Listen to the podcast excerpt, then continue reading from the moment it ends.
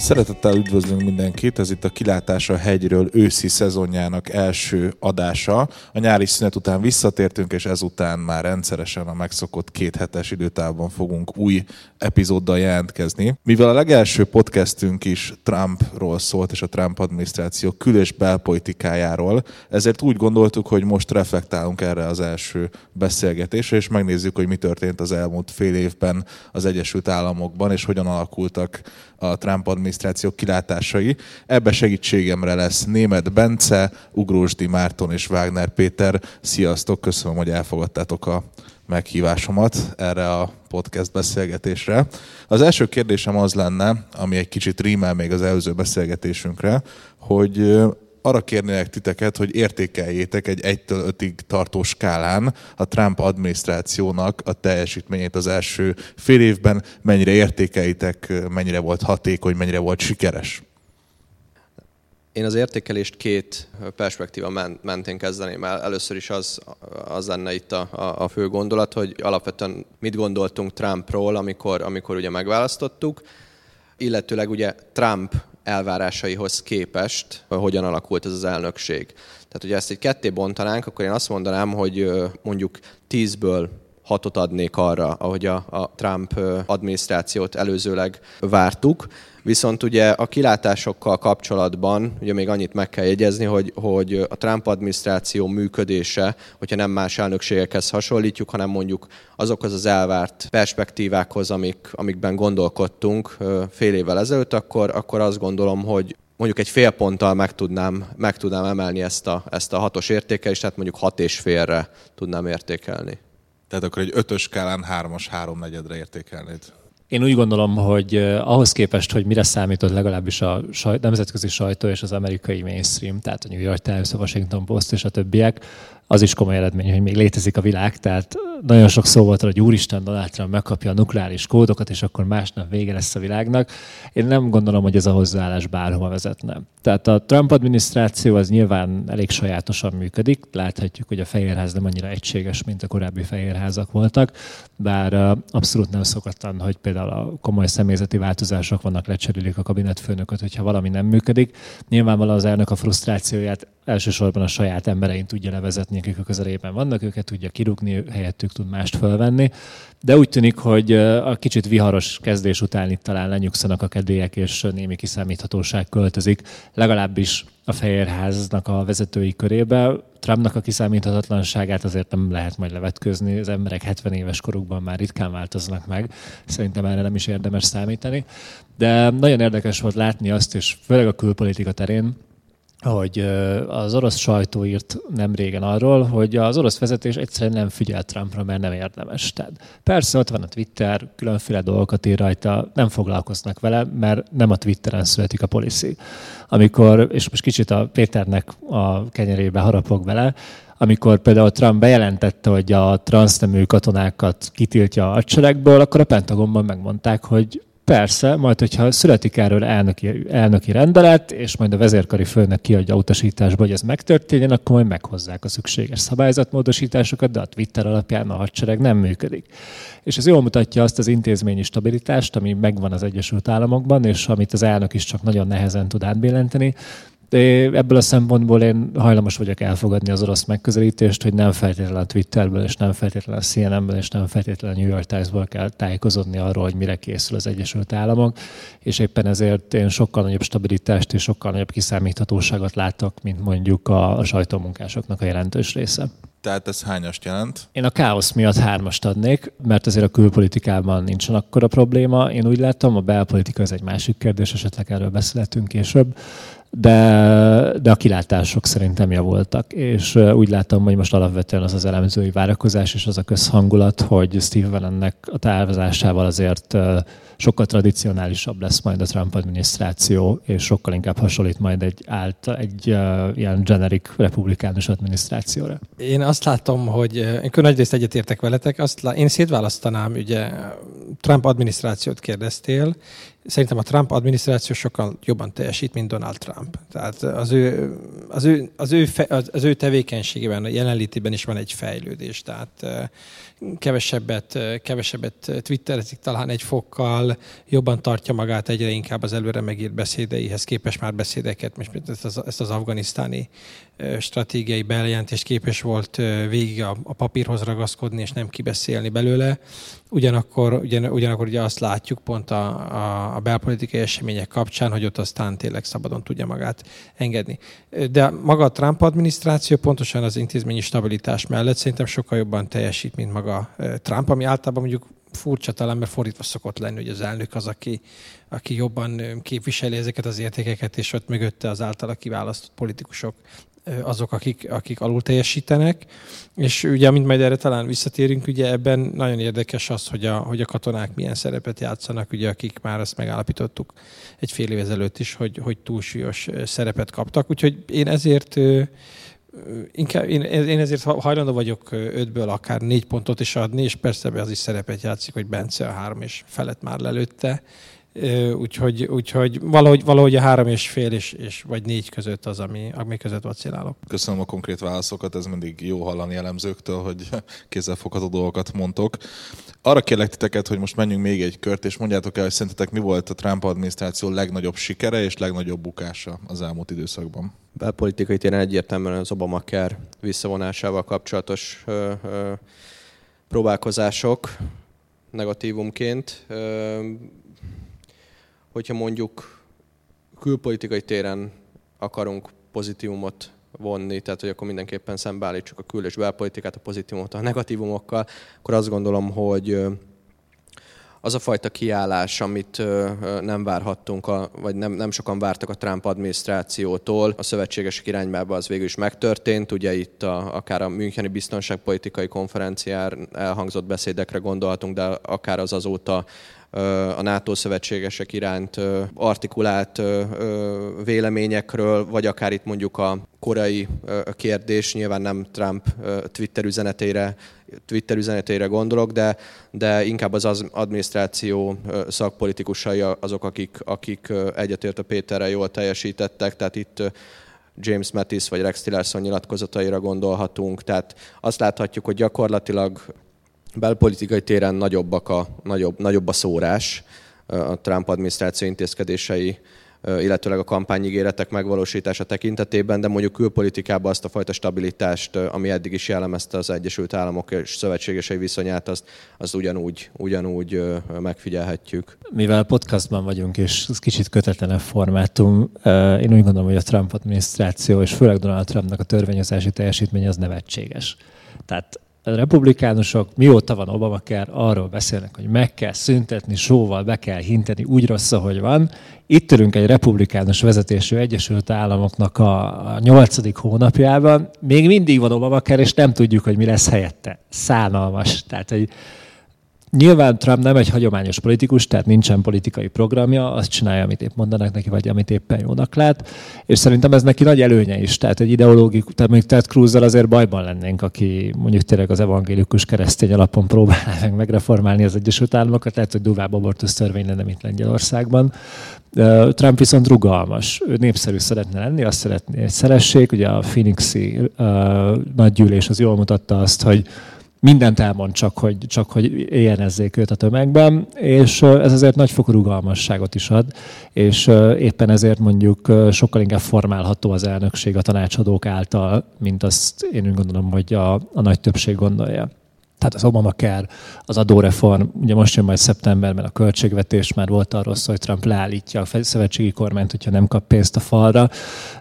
Ezek mind érdekes dolgok, de, de tovább rombolják a politikával szembeni bizalmat, még annál is jobban, mint amennyire most lent van. Tehát a kedvenc kérdésem, hogy és Donald Trump mennyire rombolja az emberek bizalmát az amerikai kormányzatban? Az amerikai kormányzatban az emberek bizalma évtizedek óta rendkívül alacsony, tehát a, a, a semmiről nagyon nehéz tovább rombolni valamit. A, a sikerek szerintem tényleg a külpolitikában vannak, és tudom, unalmas az egyetértés, és Bence itt részben ugyanezt fogjuk majd mondani. Az látszik, hogy megtanultak a szövetségesek, megtanultak a partnerek is a, a felnőttekkel dolgozni, ahogy, ahogy ezt mondani szokták.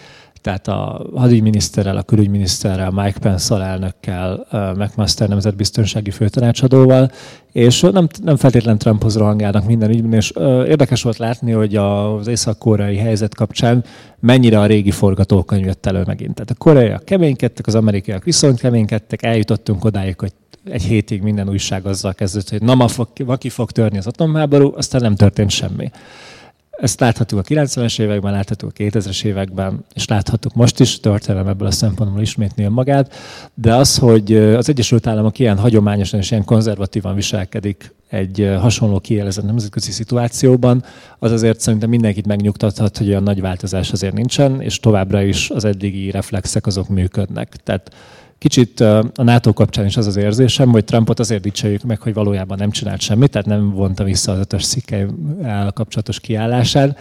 Nyilván ez egy rendes elnöktől azért nem lenne teljesítmény, de a szövetségeseket szerintem megnyugtatja, és jelenleg ez a fontos, és Péter talán majd beszél róla, számos hadgyak, amerikai hadgyakorlat volt Európában a nyáron, nekünk is volt néhányan szerencsénk részt vennünk, és ez azért nem azt mutatja, hogy mondjuk az Európával kapcsolatos amerikai politika az jelentős változáson ment volna keresztül.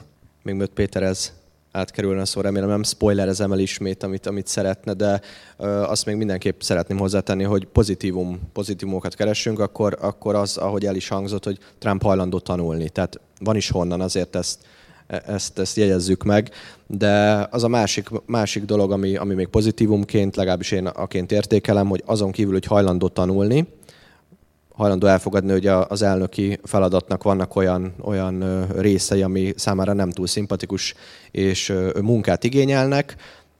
Amellett ugye gyakorlatilag a, a, a mostani adminisztráció kinézete kezd egy kicsit nem csak, hogy egy, egy standard republikánus elnökséghez hasonlítani, hanem szakpolitikai kérdésekben, szakpolitikai pozíciókban is azért olyan embereket sikerült nagy nehezen összeválogatni, akik úgy néz ki, hogy, hogy meg tudják győzni Trumpot, és nem, nem, olyan, nem olyan szempontból, mint ahogy mondjuk Steve Bannon tette, hanem mondjuk reálpolitikai megközelítésből. Tehát az, hogy Trump hajlandó hallgatni azokra az emberekre, akik tulajdonképpen azért vannak ott, hogy tanácsokat adjanak neki. Azon gondolkodom, hogy, hogy fél év után eh, értelmes egyáltalán feltenni a kérdést, hogy vannak-e sikerek, meg, meg kudarcok. Az, amit mondtok, hogy, hogy Trump eh, végül is alkalmazkodik az élethez, és ezt, eh, igen, ezt tekinthetjük sikernek is, de nem tudom, hogy ez, hogy ez valójában az. Ez inkább az, hogy, hogy vagy így lehet csinálni, vagy nem lehet másképp csinálni. Úgyhogy én, én szerintem, a, amit Marci mondott, tehát az Obamacare, ha már kudarcokat keresünk, az, az tényleg egy, egy, egy nagyon kellemetlen és egy mély pontja volt a, az amerikai Trump adminisztrációnak, illetve hát a törvényhozásnak, ugye, mert a kongresszus és szenátusi, a kongresszusban is ugye republikánus többség van, tehát elvileg meg kellett volna, hogy hogy legyen ez a, ez a szükséges törvényhozási akarat ahhoz, hogy az Obamacare-t visszavonják. Én, én továbbra is problémásnak látom, amit még kudarcnak tekintek, az amerikai külügynek a, a, a feltöltetlenségét. Ugye erről is beszéltünk korábban, hogy, hogy nincsenek meg azok a középszintű politikai vezetők egyelőre az új adminisztrációban, akik, akik a letéteményesei annak, hogy, hogy hogy az amerikai külpolitika visszanyerje a szokásos erejét. A, a pozitívumok igazából, ahogy nem, nem látok olyan, olyan kiugróan nagy bukásokat se, úgy, úgy, a, úgy a, a, a sikerekben se. Tehát azt látom, amit szintén mondhatok, hogy az intézmény viszi előre az országot, Obama, elhatár, Obama elhatározták, hogy jönnek vissza Európába és csinálják a hadgyakorlatokat, és, és ebben nem volt fennakadás, jöttek idén, folytak a hadgyakorlatok.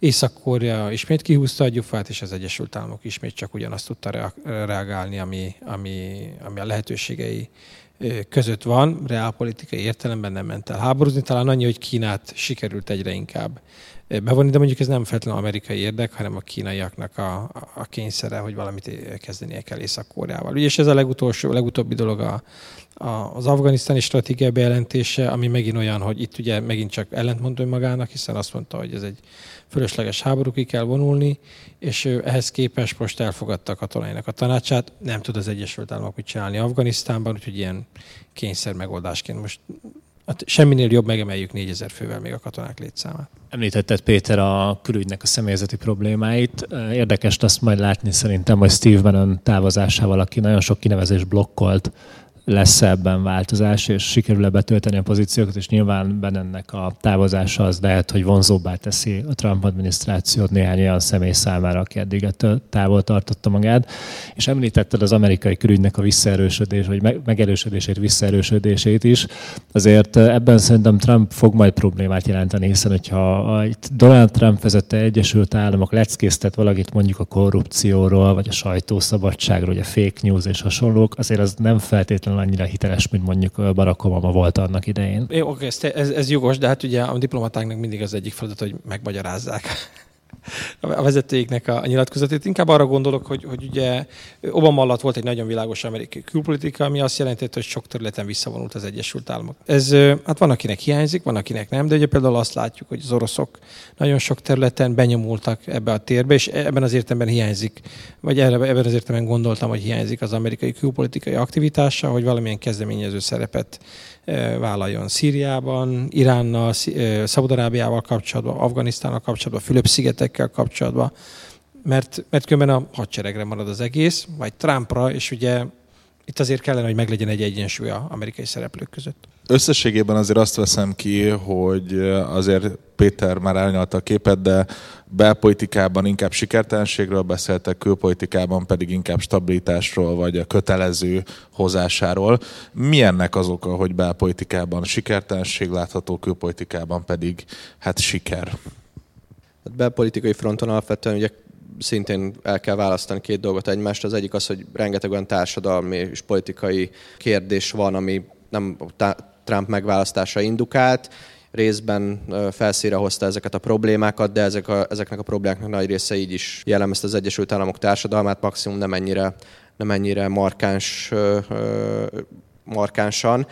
A másik dolog pedig, hogy ugye azok a kampányigéretek, amiket Trump belpolitikai téren hozott, azért elég, elég nehézkesek. Tehát ugye itt csak az Obama kert említettük eddig, aminek a, a visszavonása is, és a lecserélése az egy, az egy, az egy ö, ö, bonyolult, bonyolult kérdés, tehát talán nem véletlen az, hogy, hogy 7 évig nem tudtak megfelelő alternatívát a helyére állítani. Ugye a bevándorlás kérdése az, ami szintén egy nagyon érzékeny, és, és nem, nem csupán egy fallal megoldható probléma, mondjuk beszéltünk gazdaságpolitikáról, infrastruktúrafejlesztésről, hadsereg állapotáról, tehát olyan kérdésekről, amit Trump bevállalt a kampány alatt, de úgy látszik, hogy ezeknek a, ezeknek a kimondása sokkal egyszerűbb volt, mint, mint hogy konkrétan történjen valami, és majd itt később beszélhetnénk egy picit itt a személyzeti pozíciókról is, mert mondjuk itt a pénzügyminiszternek a, a, a személye azért az nagyban meghatározza azt, hogy a Trump adminisztráció a kezdeti ígéretekhez képest már is tart gazdaságpolitikai fronton. Tehát tehát sokat akart a szarka, de nem bírta a farka. Marci? Én a különbségnek strukturális sokát látom. Az egyik legfontosabb ebben az, hogy a belpolitikában az elnök nem egyedüli szereplő, hanem ott van mellette a kongresszus, a szenátus, a képviselőház, ott van a legfelsőbb bíróság, a tagállamok, a tagállami törvényhozások, a kormányzók, a tagállami bíróságok, stb. stb. Ez egy nagyon sok szereplős játék. És ha megnézzük az alkotmányt, abban két fontos, nagyon sok fontos dolog van nyilván, de a mi szempontunkban most kettő fontos. Az egyik az, hogy a képviselőháznál van a kassa kulcsa, tehát Trump, hogyha az Obama kert meg akarja reformálni, a több szövetségi forrást akar költeni az infrastruktúrára, a haderőreformot akar, stb. stb. Mind meg kell szavaztatni a képviselőházzal, ami nagyon fragmentált, tehát a radikális, tehát a jobbosabb republikánusok, a Freedom Caucus, ami tényleg ez a déli evangélikus keresztény, tényleg jobb, kőkemény jobboldali uh, társadalmi konzervatív csoportok, illetve a mérsékeltebb republikánusok, a Tuesday Group, a, a másik ilyen nagyobb kör, akik ugye a, a kicsit demokratább államokból érkeznek, ők nagyon kevés dolgokban tudnak egyetérteni. Ezt az egészségügyi reform kapcsán láttuk.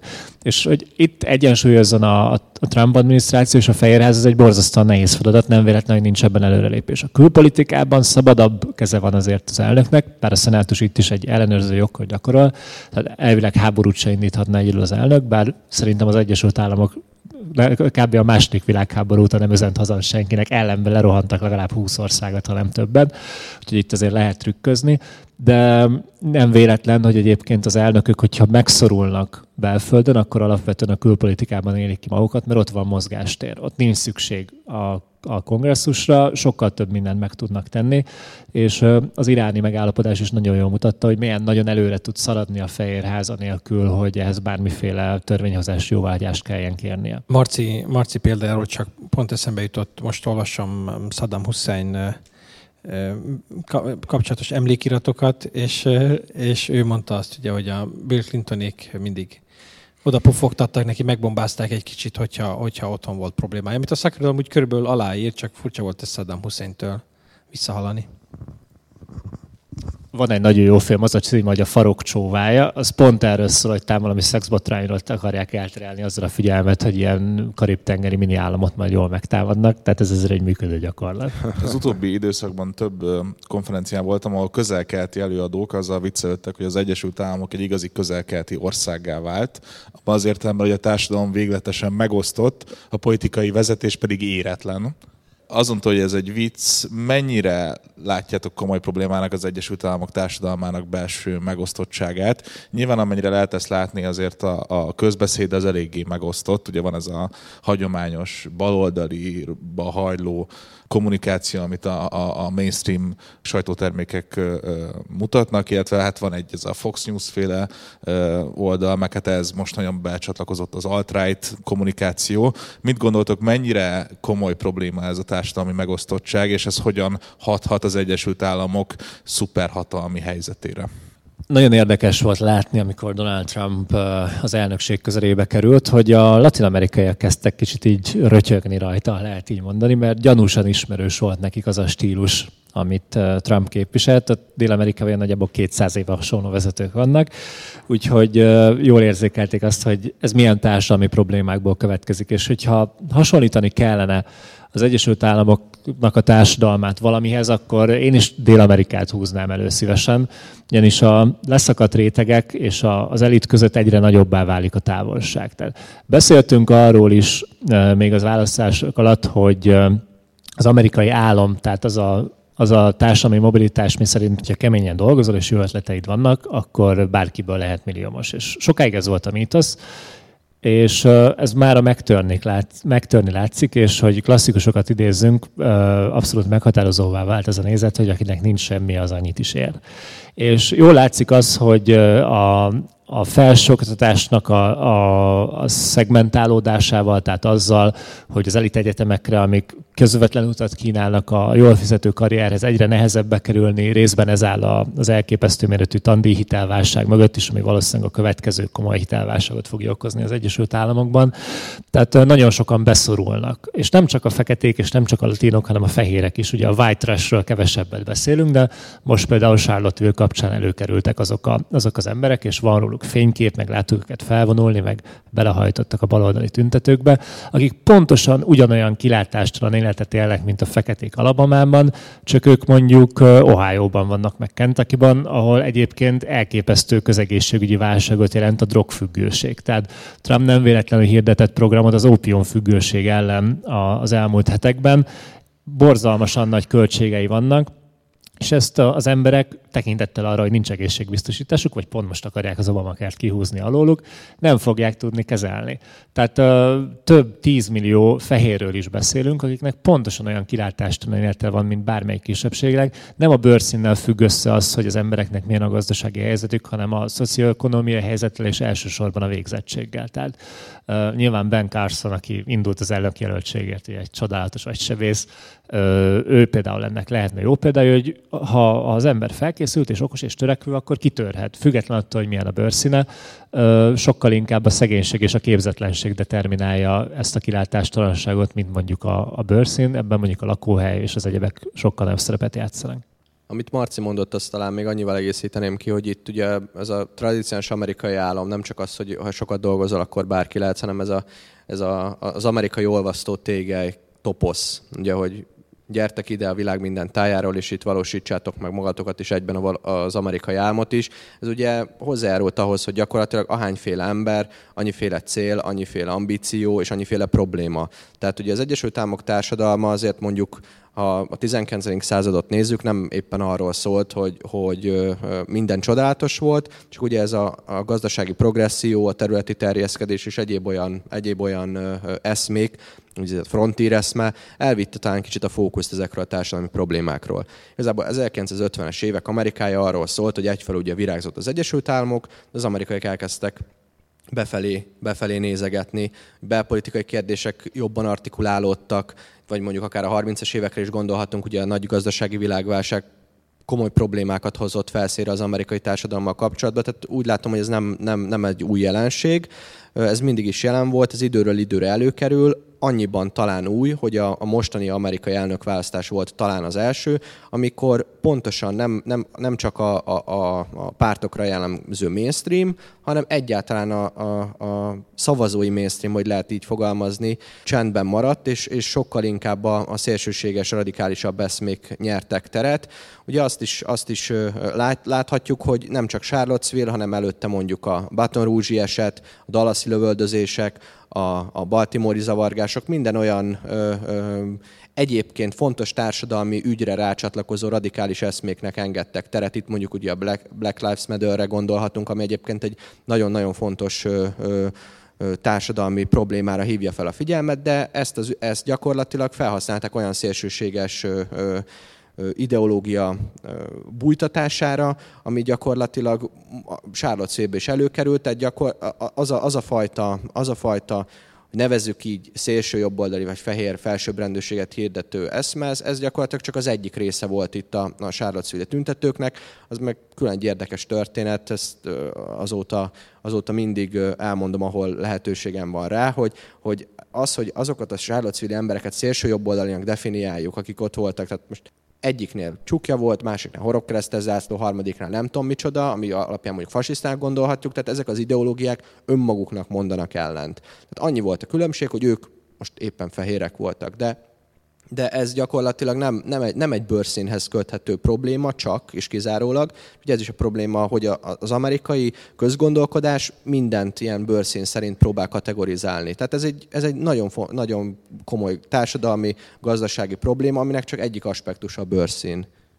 Annyit még Donald Trump védelmében, bár ez tőlem kicsit furcsa, hogy ezek a zavargások nem csak alatta voltak. Ott volt Ferguson, ott volt St. Louis, Barack Obama alatt, ugye csodálatos fekete elnöke volt az Egyesült Államoknak, aztán a, mégis a rendőrök lövöldöztek a feketékre, és fordítva, tehát pusztán az elnökre ezt abszolút nem lehet rákenni nem is Trumpra gondoltam kifejezetten, hanem arra, arra az ideológiára, amit egyébként Trump is megszemélyesített, picit ez a demagóg toposzokra építő, a radikális eszméket felhasználó narratíva, ami egyébként a baloldalon is megfigyelhető volt, hiszen nem Hillary Clinton tudta megszólítani gyakorlatilag a baloldalnak a legtetemesebb részét sem. Tehát a szélsőségesek kerültek előtérbe, de nem számíthatunk azért fai polgárháborúra mondjuk az Egyesült Államokban, hogy jól veszem ki a szavaitokat. Bencétől kérdeznék most egyet közvetlenül az Egyesült Államok hegemóniája úgymond, hogyha volt egyáltalán ilyen, azért gyengül, és ebben az esetben ezek a hegemónok legalábbis a szakirodalom szerint gyakran hoznak olyan lépéseket, amivel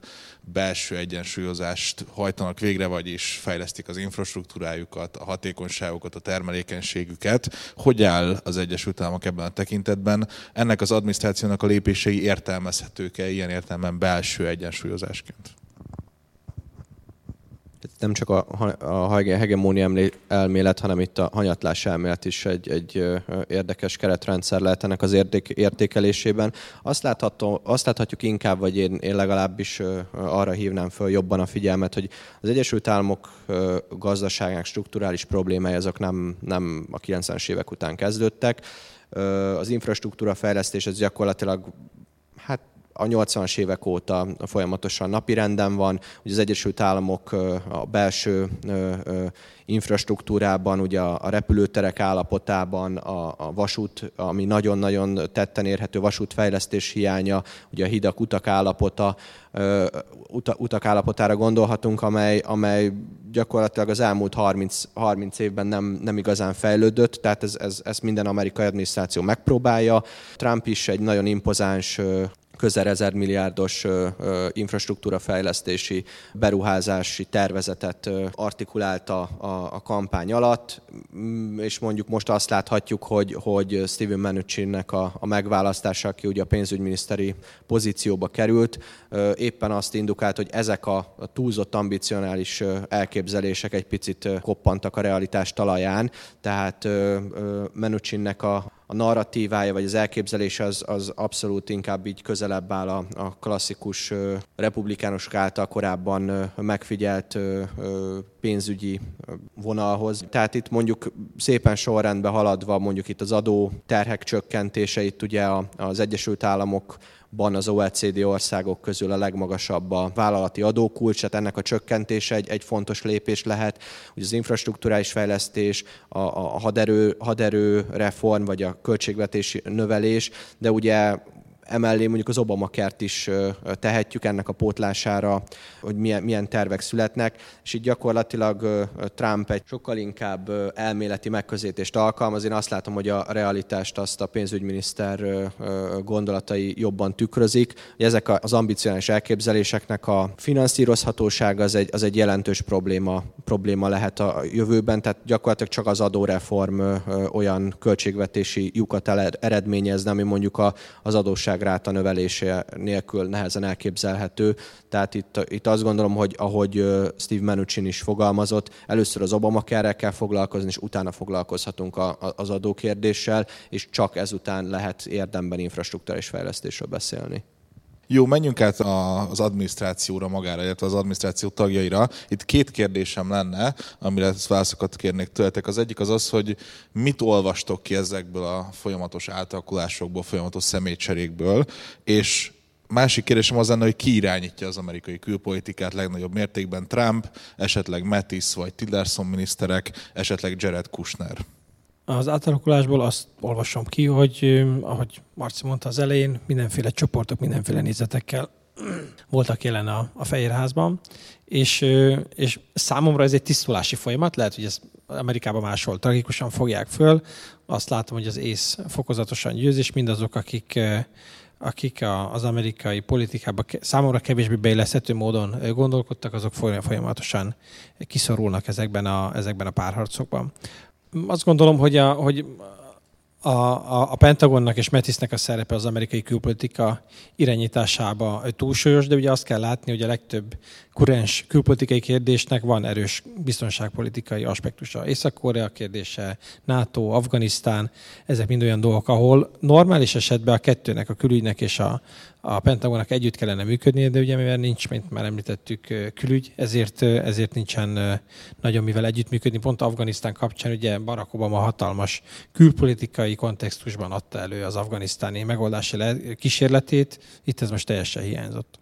Az adminisztráció kapcsán én azt mondanám, hogy a, az establishment legyőzi Trumpot, ahogy az establishment Obamát is legyőzte annak idején. Tehát hope, change, make America great again, amit akarsz, aztán egy év után ugyanott tartunk, mint hogyha bárki lenne az elnök, tehát akár egy háromlábú macska is lehetne, mert úgyis az adminisztráció. Tehát a struktúra számít, és az amerikai érdek számít, és a nagyvállalati érdek számít, a Wall Street számít, a General Dynamics számít, és a többiek teljesen mindegy, hogy ki az elnök ebből a szempontból. Persze színesítheti az életünket Donald Trump a túlságosan nagy öltönyeivel és a végtelenül hosszú nyakkendőivel, meg a cuki hajával, de az amerikai érdek ugyanaz, mint tíz éve, meg öt éve, meg múlt héten. Tehát nem csoda, hogy ugyanazt látjuk, hiszen a, a körülmények ugyanazt diktálják. Ki irányítja a külpolitikát? Én a tábornokokra mutogatnék elsősorban, Metis és McMaster, a Tillersonnal az a gond, hogy nincsen apparátusa. Nagyon sok cikk születik arról, hogy mekkora óriási káosz van az amerikai külügyben. Én ezt hajlamos vagyok mondjuk a dolognak a 70%-áig el is hinni. De például az, hogy Tillerson nem a külügyel dolgozik, hanem egy 70 ezres közösség, hanem a saját tíz emberével, akit ő hozott magával. Tehát tíz ember az egész világot főleg ha az Egyesült Államok érdekeit kell védeni, és nem csak sajtóban kommentálni, akkor azért az végtelenül nagyon-nagyon kevés.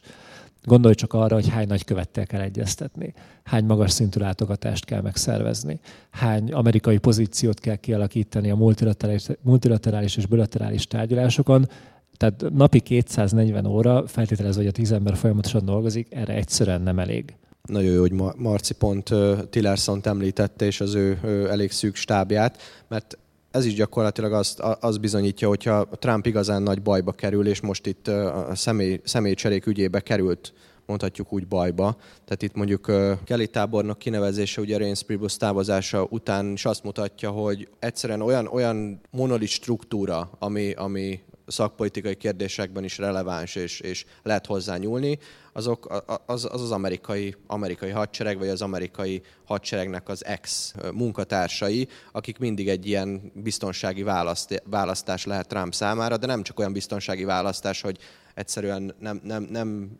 nincs olyan ember, akit, akit tudnék helyette választani, hanem egy olyan választás, hogy gyakorlatilag nem lehet vele, nem lehet vele mellé lőni. Tehát felkészültségben azért mondjuk, aki az Amerikai Egyesült Államok hadseregében tábornoki rangig vitte, azért az, az, azok nem, nem, nem, nem az amatőrök. Tehát itt nem azt akarom mondani, hogy Tillerson feltétlen amatőr lenne, de, de hogy visszakanyarodjak Marci gondolatához, azért az egy fontos kérdés, hogy ő gyakorlatilag egy ilyen idegen test kvázi a külügyben, az ő, ő stáb is most jelenleg ilyen idegen testként funkcionál, nem, ne, ne, nem a beilleszkedésnek azon, azok a jelei, azok nem, nem én, én, nem látom legalábbis, annak ellenére, hogy, hogy, hogy szabad ennyit mondani, azért drukkolok annak, hogy, hogy Tillerson egy kicsit jobban meg tudja vetni a lábát, mert ennek így hosszú távon nem lesz jó vége, és hogy, hogy ki irányítja a külügyet, hát gyakorlatilag most egy nagyon unalmas válasz lesz, de, de Péter és Marciatok egyetérteni, gyakorlatilag ezek az ex, ex-tábornokok, azt mondjuk nem mondám, hogy az amerikai hadsereg irányítja a külügyet. Még egy dolog, amiről keveset beszélünk, és ami a tábornokoknak elképesztő előnye Tillersonnal szemben, hogy a tábornokok mind ismerik egymást.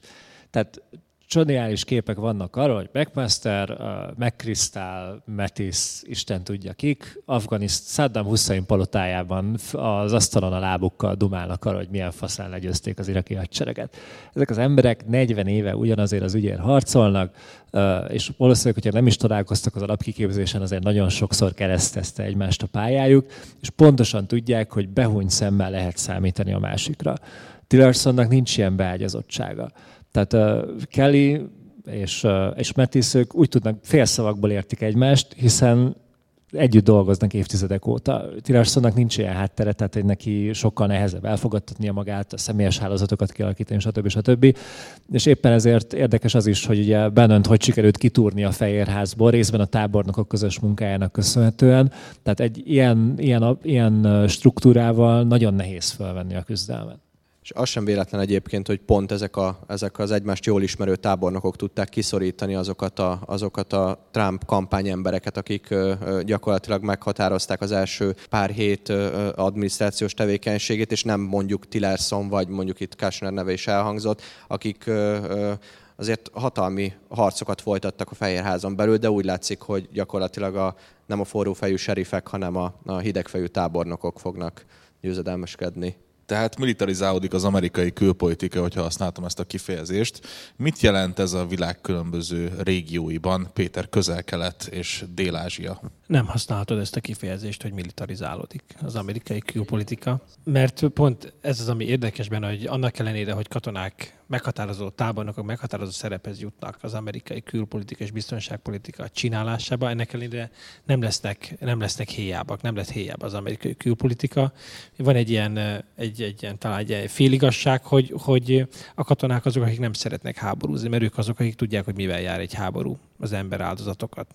Gondolok elsősorban, még a politikusok meg könnyen harcba viszik az országokat, mert ők csak azt látják, hogy majd kis táblákat ide-oda tolok a térképen, és akkor vagy legyőzzük az ellenséget, vagy nem.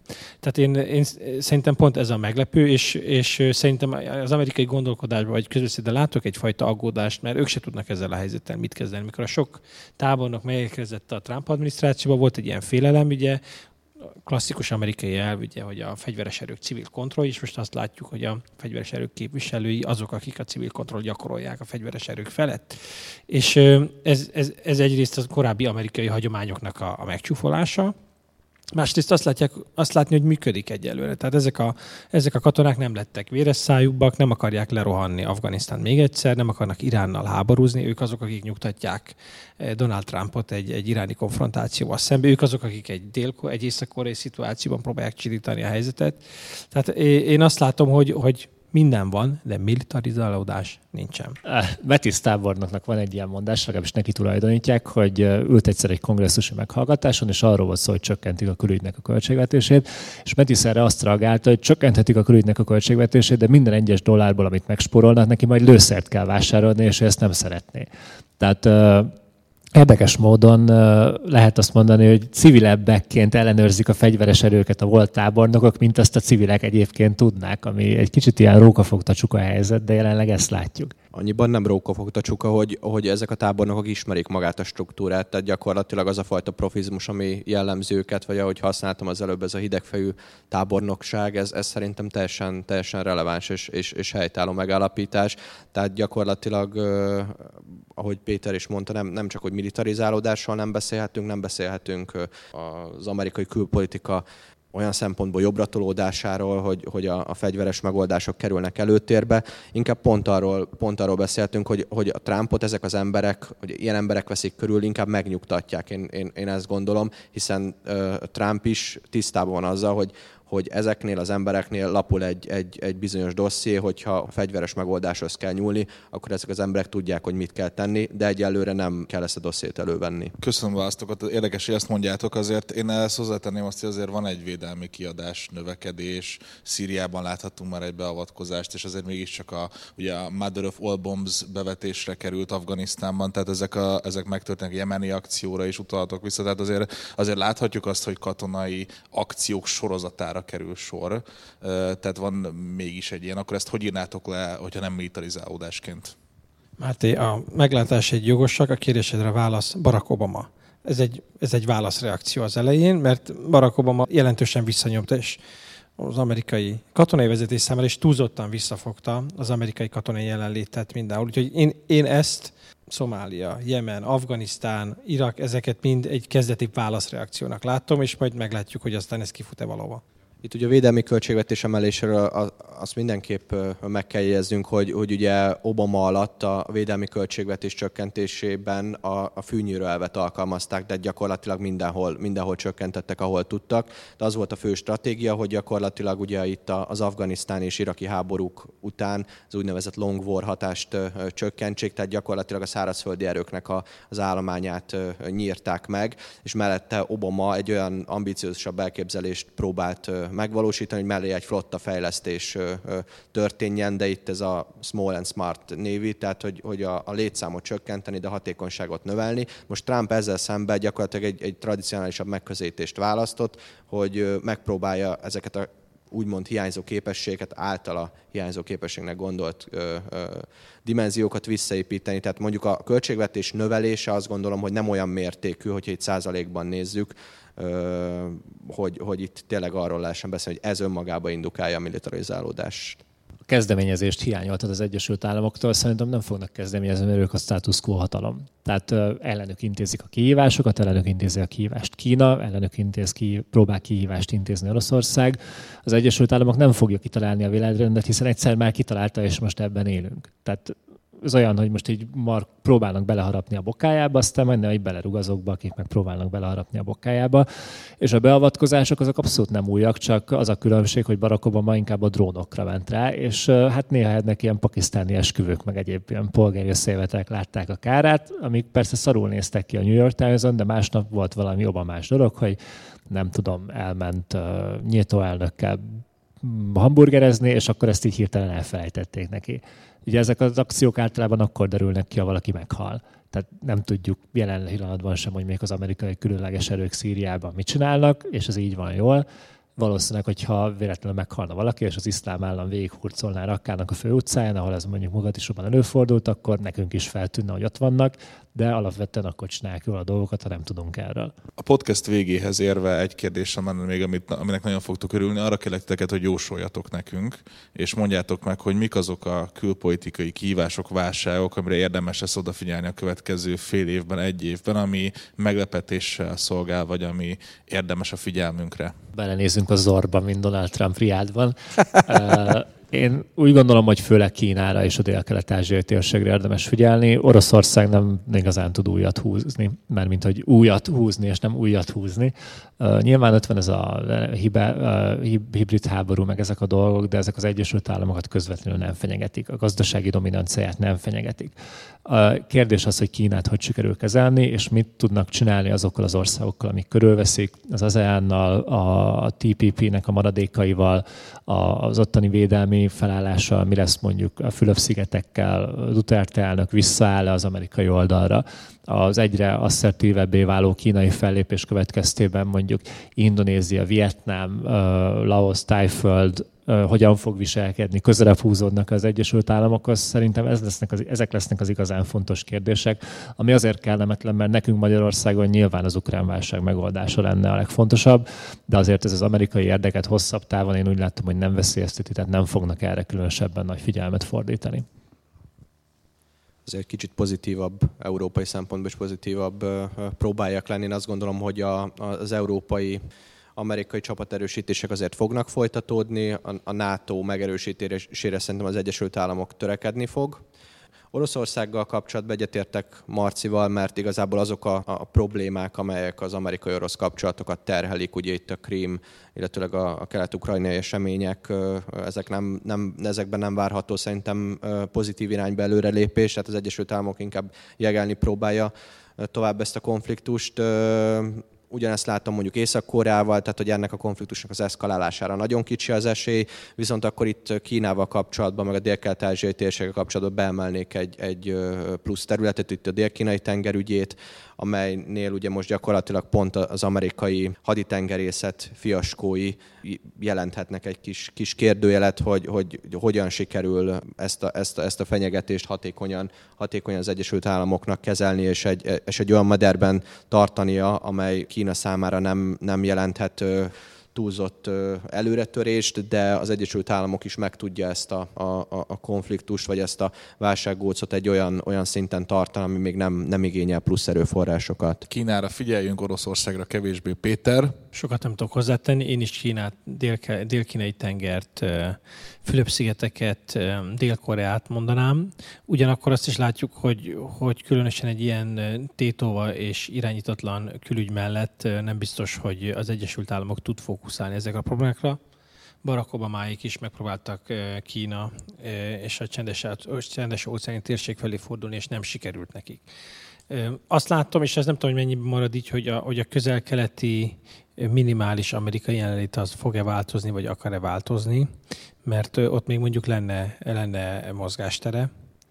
Törökország, Irán, iraki választások, szíriai polgárháború, és mindezek mellett ott van még Venezuela, ugye, ami gyakorlatilag a Karib-tenger túloldalán van az Egyesült Államoknak, amiről mi hajlamosak vagyunk megfeledkezni, mert ez, mit, ez teljesen a mi fókuszunkon kívül esik. Ott most felmerült legalábbis sajtóhírek szintjén, hogy Amerika esetleg beavatkozna, vagy valamilyen aktívabb szerepvállásra kényszerülne, de igazából ennek semmilyen esélyét nem látjuk tehát lesz még alkalmunk podcastelni a Trump adminisztráció működéséről. Köszönöm szépen a vendégeimnek, Német Bencének, Ugrós Mártonnak és Wagner Péternek. Én Szalai Máté voltam, ez volt a kilátás a hegyről. Iratkozzatok fel RSS feedünkre, most már applikációban is tudjátok hallgatni a podcastünket. Mindenkit biztatnék arra, hogy kommentálja, mivel értetettek egyet, mivel nem. Írjátok meg, találkozunk a következő adásban.